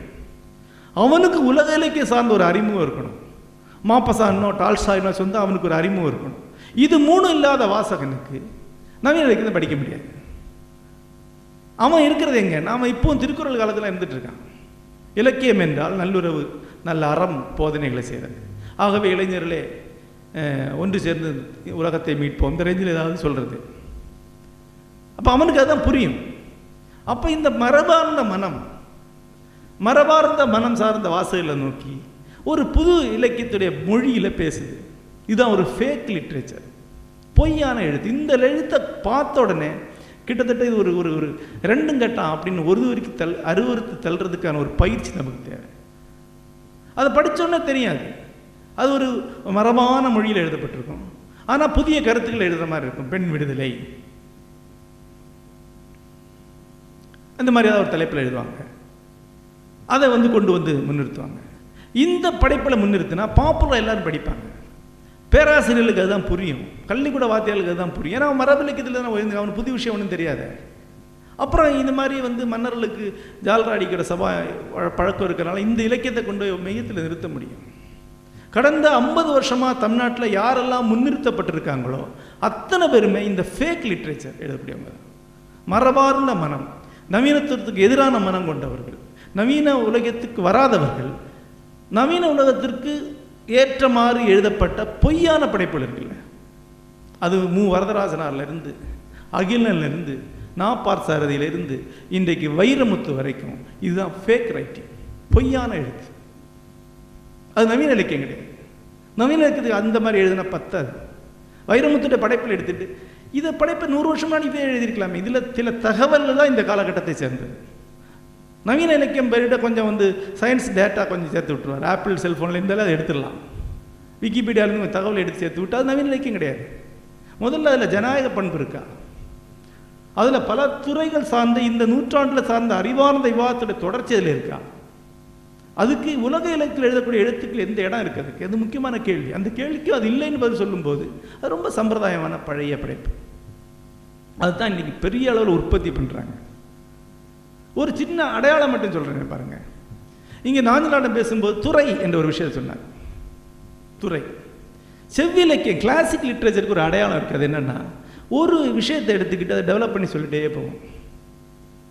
பார்த்துருக்கீங்களா? நீங்கள் கவனிச்சிருப்பீங்க. சங்க இலக்கியம் படித்தா கைவளை கழுத கழுதல் ஒன்று இருக்குது கதாநாயகன் பிரிஞ்சு போயிட்டான். இவ கதாநாயகி மெலிஞ்சு அவள் கை வளை வந்து கழண்டு விழுது. அவள் போகிறேன்னு சொல்லும்போதே கழண்டுரும். இது எத்தனை கவிஞர்கள் எந்தெந்த வகையில் கைவளை கழுதல் எழுதியிருக்காங்க? எப்படி பார்த்தாலும் ஒரு அறுநூறு எழுநூறு போயிட்டு இருக்கும் இல்லையா? கைவளை கழுதல் பற்றி அது மாதிரி பழைய சம்ஸ்கிருத இலக்கியத்தில் பார்த்தீங்கன்னா கதாநாயகனை கதாநாயகி திரும்பி பார்த்தல். இது ஒரு தீம் இதில் நிறைய எழுதியிருப்பாங்க. காலில் தர்ப்பமுள் பட்டுச்சுங்கிற பாவனையில் சகுந்தலை திரும்பி பார்த்தா. தர்ப்பமுள் பட்டுச்சுங்கிற பாவனையில் திரும்பி பார்த்தா சகுந்தலை மட்டும் கிடையாது. பர்திருகரியுடைய மகாபாரதத்தில் வெவ்வேறு கதாநாயகிகள் தர்ப்பமுள் பார்த்து தான் திரும்பி பார்த்துருக்காங்க. ஓரக்கண்ணால் திரும்பி பார்க்குறாங்க. ஒரு தீமை பண்ணி பண்ணி சின்ன சின்ன வித்தியாசங்களோட எழுதுறது என்பது ஒரு செவ்வியல் பண்பு. இந்த கும்பல் வந்து நவீன இலக்கியத்துக்கு வரும்போது அதையே பண்ணுது பார்த்தீங்களா முதிர்கன்னிகள் அப்படிங்கிற கதை தான் எத்தனை கவிதை தமிழில் எழுதப்பட்டிருக்கு? எவனோ ஒரு கவிஞனுக்கு ஒரு பொண்ணு கல்யாணம் ஆகிறத பற்றி ஒரு ஃபீல் ஆகி ஒரு கவிதை எழுதுனா புரிஞ்சுக்க முடியுது. அத்தனை கும்பலும் வந்து ஆளுக்கு ஒரு முதிர்கன்னி கவிதை எதுன்னா கைவளரை கெடுதல் மாதிரி தான் ஒரு துறை துறை தான் நவீன இல்லை கவிதையில் ஒரு துறையை கிரியேட் பண்ணுறாங்க அப்புறம் அம்மா அப்பாக்களை வந்து இதில் விடுறது முதியோர் விடுதியில் விடுதலை பற்றி எல்லாரும் ஆளுக்கு ரெண்டு கவிதை வச்சுருக்காங்க அப்புறம் ஓ தமிழா புறப்படு. இளைஞனை இமயமலை ஏறு. இந்த மாதிரி துறை வகுத்து பார்த்தீங்கன்னா இந்த கும்பல் எழுதக்கூடிய ஃபேக் லிட்ரேச்சர் எல்லாம் ஒரு ஐம்பது துறைகளுக்குள்ள பகுத்துடலாம். அதுக்குள்ள திருப்பி வருவோம். ஆகவே இது வந்து மர நவீன இலக்கியம் கிடையாது. மரபிலக்கியத்துடைய மனநிலை கொண்டவன் நவீன இலக்கியத்தை எழுதி பார்க்க போகக்கூடிய சில முக்கல்களும் முனகல்களும் மட்டும்தான். ஆனால் தமிழக அளவில் மலேசியாவில் சிங்கப்பூரில் இந்த வகையான இலக்கியம் தான் மேடை ஏற்றப்படுது. அதை ஏற்றதுக்கு தான் ஆள் இருக்குது அதுக்கு தான் பெரிய அமைப்புகள் இருக்குது அதற்கு எதிராகத்தான் நவீன இலக்கியத்தை கொண்டு நிறுத்த வேண்டியிருக்கு. அதுதான் நாம் இங்கே பேசிகிட்டு இருக்கோம். நவீன இலக்கியம் என்னங்கிற அடையாளத்துடைய மூன்று விஷயம் சொன்னேன். அது இந்த நவீன காலகட்டத்தில் உருவாகி வந்தது. நவீன அச்சுமுறை வந்த பிறகு ஒவ்வொருத்தரும் அந்தரங்கமாக புத்தகத்தை படிக்கிற காலத்தில் அது வருது. இப்போ நான் எழுதக்கூடிய நாவலை படிக்கக்கூடியவனுக்கு எனக்கும் அவனும் மட்டுமே இருக்கக்கூடிய ஒரு உலகத்தை அவன் உருவாக்கிக்கிறேன் பார்த்தீங்களா அது முன்னாடி கிடையாது. இதை யோசிச்சு பாருங்க நீங்க. இன்னைக்கு நீங்க ஒரு நாவலை எடுத்து வச்சு வீட்டில் உட்காந்து படிக்கிறீங்க. அப்போ யாரெல்லாம் இருக்கிறாங்க? நீங்கள் இருக்கிறீங்க. அந்த நாவலாசிரியர் இருக்கான். இல்லையா? மிக அந்தரங்கமான ஒரு கான்வர்சேஷன் ஒரு உரையாடல் ஓடிட்டு இருக்கு இல்லையா? இந்த விஷயமே இருநூறு வருடங்களுக்கு முன்பு மனித குலத்தில் கிடையாது. அன்றைக்கு எப்படி கற்று நூல் இருப்பாங்க ஒரு ஆசிரியர் உட்கார்ந்துருப்பார் இருபது மாடல் அமர்ந்திருப்பாங்க. ஒருத்தர் ஒரு சுழி செயலை படிக்கிறாரு. அந்த அர்த்தம் தெரிந்ததா? கேட்பாங்க. ஏன்னா அந்த முறையிலும் நான் கல்வி கற்றிருக்கிறேன் நான் தமிழ் கற்றது அந்த முறையில் தான். அதுக்கு இதுக்கான வித்தியாசம் எனக்கு தெரியும். அதில் ஒரு சுவாரஸ்யம் இருக்கு இல்லைன்னு சொல்லலை. கம்பராமாயணத்தில் ஒரு செய்களை படிக்கலாம் தேல படிச்சுட்டா தெரியுது? ஆ அதில் இன்னென்ன விஷயங்கள் இருக்குது இன்னென்ன அறிஞ்சொரு பொருட்கள் இருக்குது இன்னென்ன அர்த்தங்கள் இருக்குது புராண ரீதியாக இன்னொரு அர்த்தம் இருக்குது அப்படின்னு சொல்கிறோம் ஓகே என்ஜாய் பண்ணிட்டோம். ஒரு கலெக்டிவ் என்ஜாய்மெண்ட் அது முடிஞ்சு அடுத்த பாடலுக்கு இப்படி தான் கம்பராமாயணத்தை படிச்சிருக்கோம். இன்றைக்கும் கம்பராமாயணத்தை நாங்கள் அப்படி தான் படிக்கிறோம். இல்லையா ராஞ்சலாடன்ட்டு தெரியும். ஊட்டியில் இப்போவும் கம்பராமாயணத்தை இப்படி தான் படிக்கிறோம். இப்படி தான் படிக்க முடியும் அது பழைய இலக்கியம். ஆனால் விஷ்ணுமரத்தை எடுத்து வச்சு இப்படி அஞ்சு பேர் படித்தாங்கன்னு வச்சுங்க எவ்வளோ கேவலமாக இருக்கு யோசிச்சு பாருங்க. ஏன்னா இது வேற. ஆக இந்த பழைய முறை இருக்குல்ல அதை அப்படியே திருப்பி கொண்டு நவீனத்துக்கு போடுறாங்க. இன்றைக்கி பார்த்தா வைரமுத்து ஒரு கவிதை படிக்கிறார். ஒன்றா வா ஆ அப்படிங்கிறார். இது நவீன இலக்கியம் படிக்கிற வழியே இல்லை. இந்த இடத்துல எதுக்கு பதினஞ்சு பேர்? வைரமுத்து நானும் மட்டும் இருந்த வைரமுத்து பேசினா தான் நவீன இலக்கியம். இந்த கவியரங்கங்கள் கைத்தட்டல்கள் புலகாங்கிதங்கள் இது எல்லாமே பழைய இலக்கியத்தை சார்ந்தது. அந்த வாசிப்பு முறையே வேற. அதுக்கு கம்பராமாயணம் தான் சரி வரும் இப்போ அங்கே வந்து ஒரு கவிதை ஒருத்தர் படிக்கிறார். இப்போ அறுபது பேர் இருக்கிறீங்க. அறுபது பேரும் அறுபது மனநிலையில் இருப்பீங்க இல்லையா? அப்போ நான் ஒரு கவிதை படித்தேன் நீங்கள் எப்படி அதை கம்யூனிகேட் அவங்களுக்கு இப்போ அறுபது பேருக்கு அறுபது விதமாக கம்யூனிகேட் இந்த இடத்துல எப்படி அந்த கவிதை வாசிக்கப்படும்? புது கவிதை எப்படி வாசிக்க முடியுமா? இந்த மேடையில் தான் தேவதேவன் ஒரு கவிதை படிக்கிறேன். படித்தானே என்ன ஆகும்? மையான அமைதி தான் நிலவும் எல்லாரும் திருதுன்னு முடிச்சுட்டு இருப்பீங்க. ஏன்னா ஒவ்வொருத்தருக்கும் ஒவ்வொரு அர்த்தம் கிடைக்காது. அப்போ நான் என்ன பண்ணும் அந்த அர்த்தத்தை இன்டர்பிரட் பண்ணணும். அந்த அர்த்தத்தை விளக்கணும். அப்போ தான் அந்த வரும். ஆக இன்றைக்கு வரைக்கும் இந்த மரபார்ந்த மனம் மரமார்ந்த வாசிப்பு மரமார்ந்த எழுத்து முறையை தான் நவீன இலக்கியத்தில் போட்டு நவீன இலக்கியம் உருவாகாமலே தடுக்கக்கூடிய ஒரு பெரிய தடையாக இன்றைக்கி மாறிவிட்டாங்க. ஆகவே தான் நவீன இலக்கியம் என்பது என்னங்கிற கேள்வி நான் இங்கே சொல்கிறேன் நவீன இலக்கியம் என்பது அச்சுமுறை உருவாகி பிறகு வந்தது. ஒவ்வொரு கையிலும் புத்தகமாக சென்று சேருவது அது ஒரு விழி அனுபவம் கண்ணால் பார்க்கக்கூடிய அனுபவம். யோசிச்சு பாருங்க புதுக்கவிதையை காதால் கேட்கறதுக்கும் கண்ணால் பார்க்குறதுக்கும் எவ்வளோ வித்தியாசம் இருக்குது பார்த்துருக்கீங்களா? கவிதை பாடுங்க காதால் கேட்டிங்கன்னா நீங்கள் அந்த சென்டென்ஸ் பிரேக்கிங் உங்களுக்கு தெரியாது தெரியுமா? அந்த அந்த வார்த்தைகளை உடச்சி உடச்சி கீழ்கீழாக போடுறதுக்கு ஒரு அமைப்பு இருக்குது பார்த்தீங்களா அது எவ்வளோ விஷயங்களை தொடர்பு கொடுத்தது? திங்கட்கிழமை காலையில் நான் சென்று கொண்டிருக்கும் போது இப்படி கவிதை இருக்குன்னா அது வேற கவிதை. இந்த நானுக்கு ஒரு அழுத்தம் எழுது பார்த்தீங்களா திண்டுக்கதை கவிதை நான் சென்று கொண்டிருக்கும் போதுன்னா அது வேற. அப்போ வந்து செவி நுகர் கனி கிடையாது அந்த புதுக்கவிதை அது விழி நுகர் கனி தான். பிரிண்ட் வந்த பிறகு தான் அது உருவாகி வந்திருக்கு. ஆசிரியனும் வாசகனும் மட்டுமே இருக்கக்கூடிய அந்தரங்க உலகத்தில் அது நிகழுது. வாசகன் கருத்து ரீதியாக அந்த எழுத்தாளனுடைய ஒரு உரையாடலை உருவாக்கிட்டு இருக்கான். இதனுடைய அடுத்த கட்டமாக தான் மூன்றாவது ஒரு விஷயம் நவீன இலக்கியத்தில் அடிப்படையான ஒரு விஷயம் இருக்கு. அது என்னன்னா இப்போ நான் வந்து என்னுடைய படைப்புகளை ஒரு வாசகன்கிட்ட பேசிட்டு இருக்கேன். இந்த வாசகன் கடந்த பல ஆண்டுகளாக தொடர்ந்து படிச்சிட்டு இருக்கான். அது எனக்கு தெரியும். அப்போ அவனுக்கு ஏற்கனவே தெரிஞ்ச விஷயத்த நான் சொல்ல வேண்டிய அவசியம் இல்லை. இல்லையா?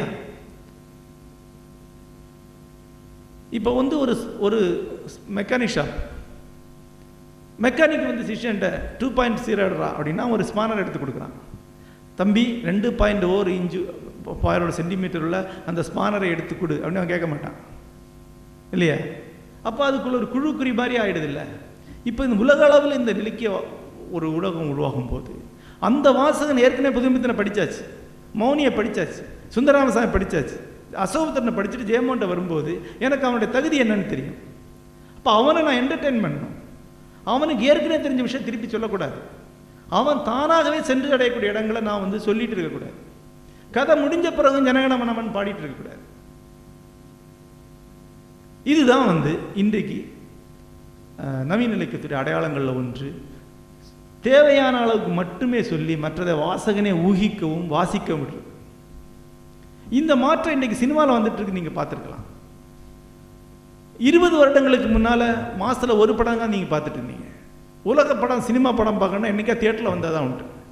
எப்போ சினிமா வந்து டிவிடியில் வர ஆரம்பிச்சதோ அப்புறம் ஆன்லைனில் வர ஆரம்பிச்சதோ. அத்தனை பேருமே சர்வதேச படங்கள் பார்க்கும்போது நம்முடைய சினிமா ரசனை நாம் அறியாமலே உலக சினிமா மாறிட்டு பார்த்தீங்களா கவனிச்சிருக்கீங்களா அதை? கடந்த அஞ்சு வருஷத்தில் சினிமா பற்றி பேசுறது யாருமே எம்ஜிஆர் சிவாஜி சரி ரஜினிகாந்த் பேசுறது கிடையாது. கூடவே ஒரு கொரியன் படத்தையும் பேசுவாங்க. கூடவே ஒரு அமெரிக்க படத்தை சொல்லுவாங்க. பிராட்பீட் சொல்லுவாங்க. அசோகமித்திர கமலஹாசன் சொல்லுவாங்க. சினிமா ஒரு குளோபல் அனுபவம் மாறிடுச்சு. இந்த மாற்றம் ஐம்பது வருஷத்துக்கு முன்னாடி இலக்கியத்தில் நடந்துருச்சு. அதான் வித்தியாசம் நான் சொல்ல வரேன் இப்படி மாறும்போது இன்னைக்கு தம்- தமிழ் மல தமிழ் சினிமா ரசிகன் ஜெர்மன் படத்தை பார்க்குறான் கொரியன் படத்தை பார்க்குறான். குளோபலாக படம் பார்த்துட்டு வந்து தியேட்டரில் உட்காரும்போது அவனுக்கு ஏற்கனவே நிறைய விஷயம் தெரியும்னு நினச்சி தான் நீங்கள் படங்கள் எடுக்க வேண்டியிருக்கு. திருப்பியும் மறுபடியும் எம்எம்ஏ சின்னப்பாதேவருடைய படம் மாதிரி ஓப்பனிங் சீனில் ஐயா முருகா எல்லாம் நல்லபடியாக இருக்கணும் அப்படின்னு படத்தை நீங்கள் ஆரம்பிக்க முடியாது. அதெல்லாம் ரொம்ப நாளாக பார்த்தாச்சு புதுசாக அதை சொல்லு அப்படின்னு. படமே வேறு இடத்துல ஆரம்பிக்குது இல்லையா? அதுதான் நவீன இலக்கியம். ஏன்னா ஆல்ரெடி நவீன இலக்கியவாதி நவீன இலக்கிய வாசகன் தன்னை பயிற்றுவித்துக் கொண்டிருக்கிறான். அவனுக்கு ஏற்கனவே நிறைய விஷயங்கள் தெரியும். மேலதிகம் அவனுக்கு என்ன சொல்லுங்கிறது மட்டும் நவீன இலக்கியத்தில் இருந்தால் போதும். இந்த வேறுபாடு தான் நவீன இலக்கியத்துடைய கடைசியான தனித்தன்மை என்று சொல்றேன். மரபு இலக்கியம் என்பது அதை ரசிக்கிறதுக்கான மனநிலை வேற. மரபு இலக்கியத்தை இன்றைக்கு ஒரு லைசன்ஸ் அதுக்கு கொடுக்கணும். ஒரு ஒரு ஒரு இங்கே இன்றைக்கு நாம் எப்படி மரபு இலக்கியத்தில் ஊறி கிடக்கிறவங்களுக்கு நவீன இலக்கியத்தை அறிமுகம் பண்ணிக்க வேண்டிய கட்டாயத்தில் இருக்கிறோமோ அதே மாதிரி இன்று உருவாகி வரக்கூடிய நவீன இளைஞர்களுக்கு மரபு இலக்கியத்தை அறிமுகம் பண்ண வேண்டிய இடத்துல இருக்கணும். ஆகவே தான் கடந்த பத்து வருஷமாக நாங்கள் வந்து காவிய முகாங்கள் நடத்தி வர்றோம். மரபு இலக்கியத்தை அறிமுகம் பண்ணுறோம் ஏன்னா நவீன இலக்கியத்தில் ஒரு நாள் மரபு இலக்கியம் படிக்க முடியாத தடையும் இருக்குது இதே மாதிரி அதர் சைடு இருக்குது இன்றைக்கு நீங்கள் போய் கம்பராமாயணத்தில் உட்காந்தா கம்பராமாயண நயங்கள் பலதும் தெரியாது. ஆக என்ன பிரச்சனைன்னா மரபிலக்கத்தை படிக்கும்போது ஒன்று அது போன காலகட்டத்திற்குரியது. அதில் எது இன்றைக்கு நமக்கு வேண்டுமோ இன்றைக்கு தேவை அதை நாம் எடுத்துக்கலாம். அதை என்ஜாய் பண்ணலாம். இரண்டு அது வந்து ஒரு பொது வாசிப்புக்குரியது. கம்பராமாயணத்தை வச்சு நீங்கள் லட்டு மாதிரி இப்படி புத்- நான் படிச்சுட்டு போக முடியாது. அது வேற. அதுக்கு ஒரு டிஸ்டன்ஸ் தேவைப்படுது. நீங்கள் விலகி நின்று அப்படி எடுத்து நயம் பாராட்டி படிக்கணும். புதுக்கவிதை நீங்கள் நயம் பாராட்டி படிக்க மாட்டீங்க இல்லையா? ஆ என்னம்மா சொல்லிட்டாயா அப்படின்னு யாராவது புது புதுக்கவிதை சொல்லுவாங்களா? அப்படின்னு சொல்லுவாங்களா என்ன? சொல்ல மாட்டாங்க. ஆனால் மரபு கவிதை நீங்கள் அப்படி தானே படிக்கிறோம்? மரபு கவிதை படிக்கும்போது அந்த அந்த ருசி தெரிஞ்சு படிக்கணும் ஒரு சொல்லாட்சி. அதை ரசித்து படிக்கணும். ரெண்டாவது அது வந்து இம்ப்ரவைசேஷன் தான் அதனுடைய பியூட்டி நமக்கு தெரியும் அது என்ன சொல்ல போகிறான் அப்படின்னு. கைவளை கழலும் தெரியும். இந்த கைவளை எப்படி கழலுதுங்கிறது தான் கதை. கதகளியில் பார்த்தீங்கன்னா நலன்.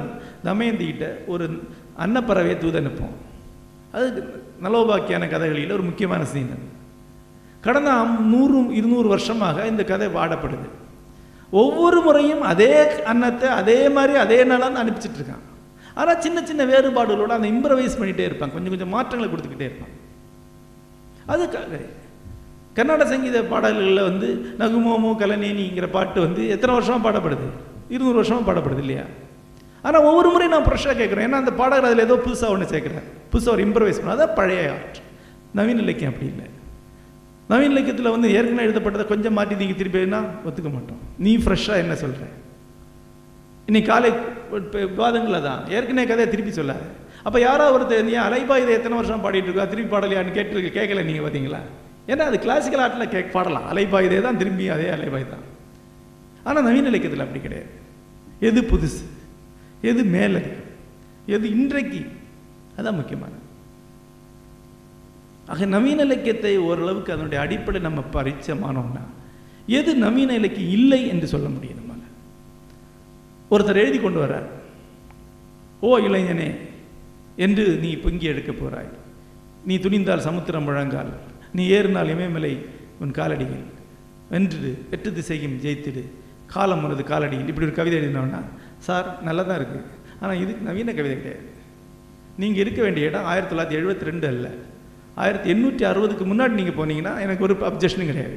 நீங்கள் இப்போ வந்து நின்று தொந்தரவு தொந்தரவு பண்ணாங்க சுந்தரராமசாமியோட நாவலில் நீ இங்கே இருக்காத நீ இருநூறு வருஷத்துக்கு பின்னால் போ அப்படின்னு சொல்கிறாரு ஜெயஜஜில் குறிப்பு இல்லை. அது எப்படி போக முடியும்? இவன் கேட்குறான் ஏன் உனக்கு ஆஸ்மா இருக்குது கடற்காத்த ஒத்துக்காது. உள்நாட்டுக்கு போனால் போகல. அதே மாதிரி இந்த காற்று உனக்கு ஒத்துக்காது. நீ கோ நீ இருநூறு வருஷம் முன்னாடி போயிடு. அது மாதிரி இருநூறு வருஷத்துக்கான பழைய விஷயங்கள் அதெல்லாம். இப்போ என்கிட்ட ஒரு ர- ரசிகர் இந்த இதெல்லாம் சொல்கிறதுக்கான ஒரு அஞ்சு வருஷம் நாளைக்கு முன்னாடி ஒரு புது வாசகர் ஒருத்தர் வந்தார். அவர் வைரமுத்துடைய ரசிகர். அவர் சொன்னார் உன்னை கற்று உன்னை பள்ளிக்கு அனுப்புவதை பற்றி நான் முடிவு செய்யவில்லை. ஏனெனில் கற்றுக்கொள்வதற்கு நீ தெருவுக்கு வந்து தானே ஆக வேண்டும். சார் இந்த வரியை படித்து அப்படியே மெய் செலுத்திட்டேன் சார் அப்படின்னு. நான் சொன்னேன் செலுக்கலாம் நான் கூட செலுத்திருப்பேன். ஆனால் நான் ரொம்ப லேட்டாக பிறந்துட்டேன். இருநூறு வருஷத்துக்கு முன்னாடி நான் படிச்சிருந்தேன்னா நான் ரொம்ப ரசிச்சிருப்பேன் அப்படின்னு. இதுதான் பிரச்சனை. இது நவீன கவிதை கிடையாது. இதில் இருக்கிற ஒரு சிம்பிளான ஐடியா இந்த ஐடியா உங்களுக்கு எல்லாருக்கும் தெரியும். தெரிஞ்ச ஐடியாவை கொஞ்சம் வித்தியாசமாக நயமத்தோடு சொல்லிருக்கேன் அவ்வளோதான் இதை இன்னொரு கவிஞன் இன்னும் வேறமா சொல்லுவான். பள்ளிக்கூடத்தில் இருந்து தெருவுக்கு வந்தேன். தொடங்கியது கல்வி. ஆ சூப்பராக சொல்கிறாங்க இது அது அவன் அவர் சொன்னது தானே? அது அவர் அப்படி சொல்றாரு இவர் இப்படி சொல்றாரு. இதுதான் பழைய கவிதை அதை நயமாக சொல்வது நயம் பாராட்டுவது நுட்பமான நயங்களை உருவாக்குறது பழைய கவிதை அதை ரசிக்கிறதுக்கான மனநிலை வேறு. அந்த வேறுபாடை நாம் உணர வேண்டும். அப்போ நாம் நவீன கவிதை எழுதணும்னா நவீன பிழைக்கத்துக்குள்ள வரணும்னு நமக்கு என்ன தேவைடா ஜனநாயக பண்பையும் பல துறைகளுக்கான அறிவார்ந்த ஊடாட்டத்தையும் ஒரு உலகளாவிய இலக்கிய மரபில் நம்ம நிறுத்திக்கொள்ளக்கூடிய பயிற்சியை நாம் அடையணும். இனி நவீன இலக்கிய சார்ந்து சொல்லப்படும் எந்த ஒரு படைப்பையும் இந்த மூன்று கேள்விகளை கேட்டீங்க இந்த அம்சம் அதில் இருக்கா? ஒருத்தர் ஆண் பெண் உறவை பற்றி ஒரு நாவல் எழுதி கையில் கொண்டு வரார் கொஞ்சம் முன்னாடி கூட ஒரு நாவல் கையில் வந்தது. இப்போது ஒரு அம்மா ஒரு நாவல் கொடுத்தாங்க. அங்கே உட்காந்துருக்கும் போதே ஒரு இருபது பக்கத்துக்கு மேலே அதை படித்தேன் அது வந்து ஒரு செயற்கை கருவுறுத்தலை பற்றின ஒரு நாவல். இப்போ நாவலை பற்றி நான் கேட்கக்கூடிய முதல் கேள்வி.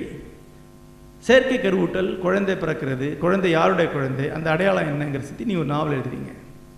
கடந்த ஐம்பது வருஷமாக குழந்தைக்கும் அப்பாவுக்குமான உறவை பற்றி உளவியலில் பேசப்பட்ட புதிய கருத்தில் எதையாவது நீங்கள் தெரிஞ்சிருக்கீங்களா?